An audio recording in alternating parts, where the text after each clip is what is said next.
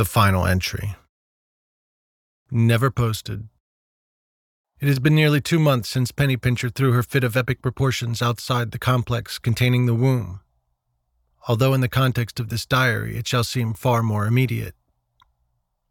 Willie Show's ultimatum had been under review by Marv for what seemed like an eternity, although by the time he had made a decision, I was already working on another session. I have been under no pretense that either Willie or I would be working on this album again. Willie made the play of someone who wanted it off without actually quitting. Ultimately, Marv made the only choice he could. He let Willie go from the project.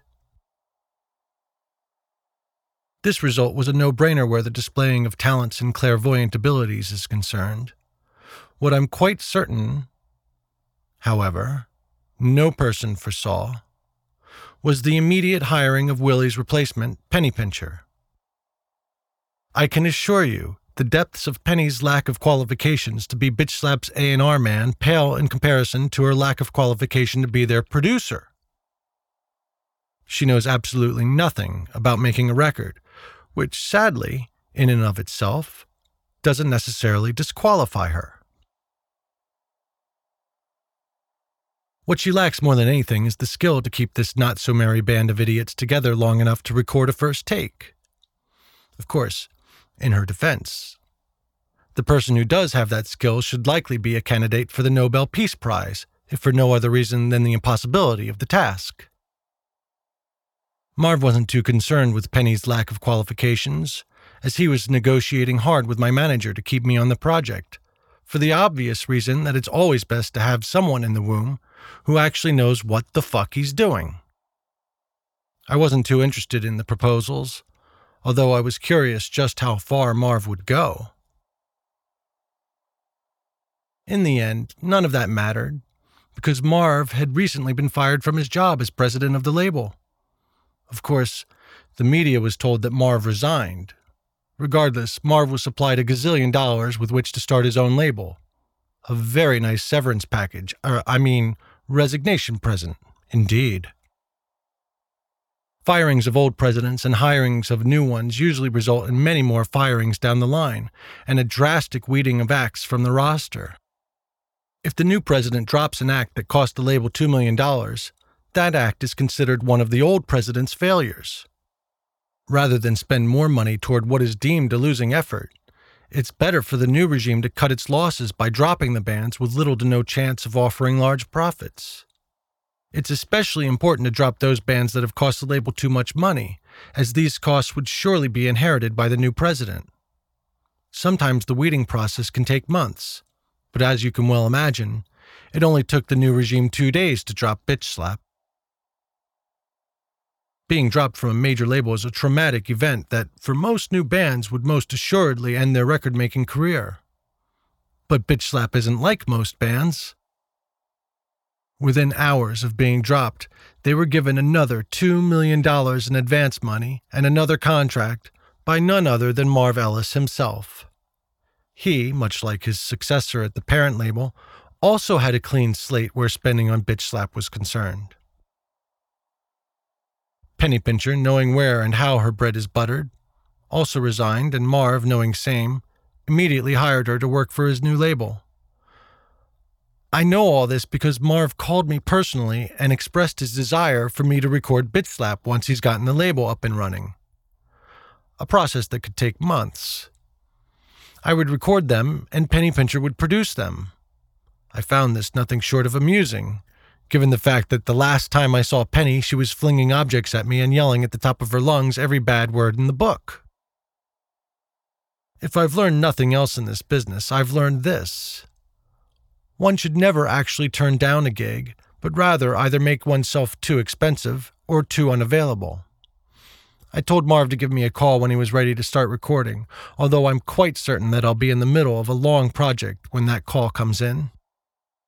I'm sure I'll recommend a couple of engineers who I really don't like very much, as I would never offer up a friend for such a gig. Fingers remained in his hotel for more than a month after Bitch Slap was dropped. Apparently, no one told him that the sessions were over despite the fact that he was submitting weekly invoices. As is typical with major labels, they allow invoices to age. In many cases, invoices are not even reviewed by major labels until they're over 30 days old. I suspect that was the case here. I'm sure Fingers is going to have a hell of a time collecting on that. The band, as far as I know, has taken a hiatus until such time as Marv is ready to fund the recording of their first album. Yes, you read that correctly, or heard it in this particular case. The funding of their first album. This would make everything previous to that demos, very expensive demos. Counting up large advances to the band, Willie Show's fees, studio costs, my fees, Fingers' fees, tape supplies, hard drives, couriers, rentals, sushi dinners, non sushi dinners, film crews, cruises, psychiatrists, limousines, travel, hotel rooms, and a week in the most expensive studio in the world. I would put the costs of these particular bitch slap demos in the vicinity of $3.5 million. I'm going out on a limb here, but that has to be some sort of world record. In the meantime, this diary is over as abruptly as it began, for there is no purpose in continuing it. As is typical in life and atypical in most creative saleable mediums, there are rarely tidy little endings that seem to make sense, although, if you ask me, and you don't really have to ask, I hardly find this particular ending to be a surprise. The fact of the matter is, this project was on course toward implosion two years before Bitch Slap set foot in the studio. And while it's not entirely over for Bitch Slap, since they have been picked up again by Marv and his new label venture, they are all but dead. By dead, I mean they don't have a chance. If I were to have been perfectly honest with myself at the beginning of this project, I would have known they didn't have a chance, even then. And despite the bickering, the pettiness, the disdain, the assholishness, the stupidity, and the all round lack of goodwill that goes on in the day to day interactions of Bitch Slap, I can't help but feel sorry for them. For it's the industry that is truly to blame for this debacle. It is the industry that taught them that they don't need to become proficient at their instruments to get a record deal. That's what computers are for. It's the industry that taught them to spend their last dollar chasing monopoly money. It's the industry that taught them it's not about the music, it's about a hit, and whoever writes the hit makes the money. It's the industry that taught them that making music isn't about fun, it's about business. It's the industry that taught each of them to be a selfish asshole, for one rarely gets ahead in this business without such a trait. Although, in fairness, it seems that one rarely gets ahead in any industry without such a trait. As for me, I think that I will make some changes in my life. While I recognize my obligation to my family to provide income, I also have an obligation to both myself and my family to supply happiness. Herein lies the universal truth of this diary. No matter what you choose to do in life, regardless of your dedication to excellence or your commitment to your own sanity. You will always be at the mercy of the idiots who surround you. No matter how much you love your work, there will always be others trying to make it a chore, for they are of the ilk that believes work should actually be work. And if I may personally serve as a lesson for anything whatsoever, let it be this choose those who surround you carefully for it has been well established that you will always become a product of your own environment.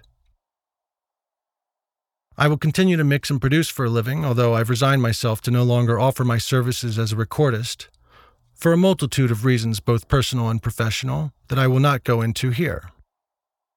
It seems my next session will be a mixing session with Willie Show, and while I'm sure that the mixing with Willie will be nothing short of fascinating, I have no intention of documenting those events if for no other reason, it is a term of our working together. As an alternative, I have chosen to relegate myself to the more pedestrian practice of vegging out in front of the television when I come home from work. To be perfectly honest, I will probably never document another session, certainly not in real time. For I have determined that my writings actually have a direct influence on those around me, much like the scientific principle that says a watched molecule will always react differently from an unwatched one. Rise, winter is melting, slipping and sliding, summer love. I suppose I could provide you with further insights and thoughts on major labels and their ways of doing business, but quite honestly, I think this book sums that up. The big question is the following Will this diary ultimately serve as a snapshot of how things once were in the record business? Or shall it serve as a timeless expose on how things have been for many years in the record making business? While I ask this question for you, the reader, to ponder and to possibly invoke thought, and while I should probably leave this diary at that, I am somehow inexplicably compelled to answer my own question with a well known and oft overused phrase, which I am quite certain predates my own existence, let alone this question. The more things change, the more they remain the same.